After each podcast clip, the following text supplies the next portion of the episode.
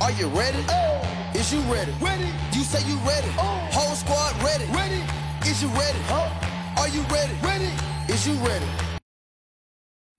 Hello， 大家好，这里是 Rio， 欢迎大家收听最新一期的群英基地，一个属于亚特兰大老鹰球迷的中文播客节目。随着我们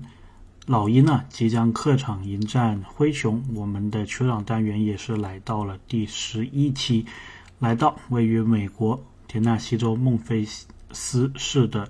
联邦快递球场，英文叫 FedEx Forum。 那么为什么是叫 FedEx Forum 呢？其实 FedEx 它就是一个美国的很大的物流公司，因为美国的话呢主要是有三家嘛，一家 USPS 相当于我们国内的邮政，然后还有两家是私人经营的，一家叫 UPS， 一家叫 FedEx。 那么 FedEx 它的总部就是在孟菲斯，那么孟菲斯也是全世界最繁忙的货运港，排第2名，不是第1名，第1名呢是我们国内的香港。那么 UPS 也是 FedEx 最大的这个竞争对手，它的总部在哪里呢？在亚特兰大，也就是有时老鹰的主场比赛的时候，它会有一个环节，因为 UPS 是赞助商嘛，它就会有一个环节，就说找一个 UPS 的员工，然后呢让他带着这个比赛用球来到球场上，然后大概意思就是说 UPS 准时的把这个比赛用球给送递到裁判手上，相当于他们平常送东西都是很准时的，就有个这么个宣传的效果吧。所以呢 FedEx 这一个田纳西州啊当地的企业，他去赞助灰熊也是很 OK 的一件事情。不过这里再说一个小细节啊，就是大家看灰熊的球衣的赞助商上面也是 FedEx，这个是曾经有一段时间是这样子，现在好像他们已经没有这一个标了，但是球馆还是叫做 FedEx Forum。 这个是因为他们球场的那个冠名权和球衣赞助是两回事，然后之前刚好都是 FedEx 这一个企业给包下来了而已。那么 FedEx Forum 呢，我自己其实去过挺多次的，我之前呢是有过一次是我单独就是想去看灰熊的，因为它都是在我田纳西所在的这一个州嘛，所以我单独飞过去看灰熊。有一次背靠背，先打的国王，再打的湖人，然后很巧合的时候，灰熊打国王的那一场，那时候我坐的挺前面的，然后灰熊的这个名宿啊，兰多夫也是坐在前面，他当时好像是跟现场有一个什么互动啊，反正他就在我前面，然后我那个视线被他遮的差不多，这个印象很深。然后还有一个印象很深的是，就在灰熊打国王这场比赛，国王队有一个球员呢，感觉就长得特别帅，我当时还不知道他是谁，后来我才发现哦，这个人叫博格丹啊。那么后来他也是来到老鹰了。那么那一场比赛呢，我们也有老熟人了，看到了这个莱恩也在场上。然后之后呢，背靠背第2场嘛，我就也看了一场灰熊打湖人的比赛。然后那一场的票价跟我在灰熊打国王那场是一样的，就是我同样大概花了好像80来刀吧。然后我看打国王的那一场，我可以坐在可能前4排，然后打湖人那场我就只能坐到山顶了。所以你也是知道，同样的票价，对手不一样，是很不一样的。那么当然在后来我也是来过灰熊这个主场看老鹰的比赛。我记得我去年好像是季前赛来了一次，然后感恩节来了一次。感恩节那一次呢，好像没打多久莫兰特就受伤了吧，然后后来老鹰居然就是很轻松的赢下了那一场比赛。那么讲到 FedEx Forum 这一个球馆呢，就先不得不讲一讲场外的东西。场外呢，孟菲斯的这块地方应该也算是它的黄金地段了，算是市中心。然后它有一条街叫做 Beale Street， 英文拼出来叫 B-E-A-L-E， Beale Street 中文应该是叫比勒大街。其实这是一个酒吧街，刚好就在联邦快递中心的外面，所以呢你如果比赛前或者比赛后经过这个地方的话呢，你是能明显的听到有这个爵士乐，还有很多这一些现场的音乐的，然后你一走进就会发现全是酒吧，然后很多的街头艺人，就是给你一种很有美国风情，特别是这个田纳西风情，美国南方风情的这么一个娱乐的环境。然后我也是进去过其中的一两家酒吧，感觉也是很有氛围，而且田纳西这个地方嘛，它的烧烤特别有名，虽然我自己是觉得美国每个地方的烧烤都差不多，不过据他们所说，田纳西的这个烧烤是特别有名的，我也吃过，感觉可以吧，虽然不是很符合我的口味，但是确实你也不能说美国任何一个地方都有这个味道，所以这个味道相对来说还是 OK 的。而且田纳西州呢并不是特别的贵啊，这个消费还算可以的，虽然它的税很高，但是总体来说物价并不高。这个是场外的。那么进去球场里面呢，还有一个地方是很容易让大家留下很深刻印象的，就是我印象中它这个 FedEx Forum， 如果你不是 VIP 或者其他票的话，全部都是要从它的正门进去球赛里面的，进去球馆里面的。那么它这个正门你过了安检之后啊，你会在左侧看到这个演播室，就是如果你平常打开电视，然后在赛前的时候，他们不都是会有一些镜头是给到两位主持人然后在现场做播报的嘛？那一个演播室就在你过了安检之后的左边就能看到，所以很多时候啊，你会看到有这个球迷在这个现场节目的后面真的这个手舞足蹈啊，想进镜头，其实就在那个地方。如果你想进镜头的话，也可以找准时间就在那里，然后这个欢呼就可以，应该很大概率就可以进到当天的这个比赛里面了。然后同样也是在这个位置啊，旁边有他们的球迷商店。灰熊队的这个球迷商店呢，其实不能说东西特别丰富吧，但是有很多东西是只有他这里才有的，但是它的总体的价格是偏贵一些的。比如我们球迷版的球衣嘛，一般定价可能就是110，你能在美国的网上买到，然后有时你有些折扣的方式，甚至不到110就能买到。但是灰熊这个就卖特别贵，它我印象中好像是$150的样子吧，就非常的夸张，感觉跟外面差很多。不过它的好处在于它的胸前是有那个球迷赞助商的那个 logo 的，然后很多球迷是想要这个东西的嘛。但是呢，好像 FedEx 它离开球衣赞助之后呢，这个东西就没有了，所以同样都是一样的球衣，在球馆买还贵很多，那么大家自然而然也不会想去买了。不过有时如果碰到一些很稀有的球衣的话，也只有这个球场里面才会卖。比如说前几年灰熊有城市版球衣比较流行嘛，然后这一些球衣就只有在球馆很限量的卖出一部分，甚至你在现场看球啊，如果刚好他是当天上的这个球衣，可能就只有那一天的球赛你能买到，之后也都会被别人扫完了，就这么一个情况。毕竟田纳西州还有灰熊啊，都是一个小球市，所以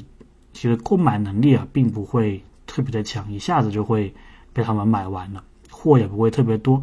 那么说到这个球衣，我就不得不要提我跟这里面一个店员的故事了。这里面有个店员，我不知道叫什么名字啊，但他是负责定制球衣的。就是在灰熊这个商店，如果你是想买其他球员的球衣，比如说他们肯定是会有卖莫兰特还有小贾伦的，但是你如果要订其他球员的，比如我当时想订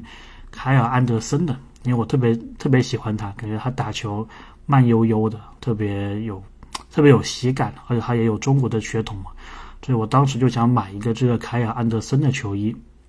然后我就跟他说能不能帮我订一个，然后这个是我第一次认识他，然后他就帮我定制了这一个球衣。然后呢，我记得我之后啊，每一次来灰熊这里我都会跟他打个招呼，他也记得我，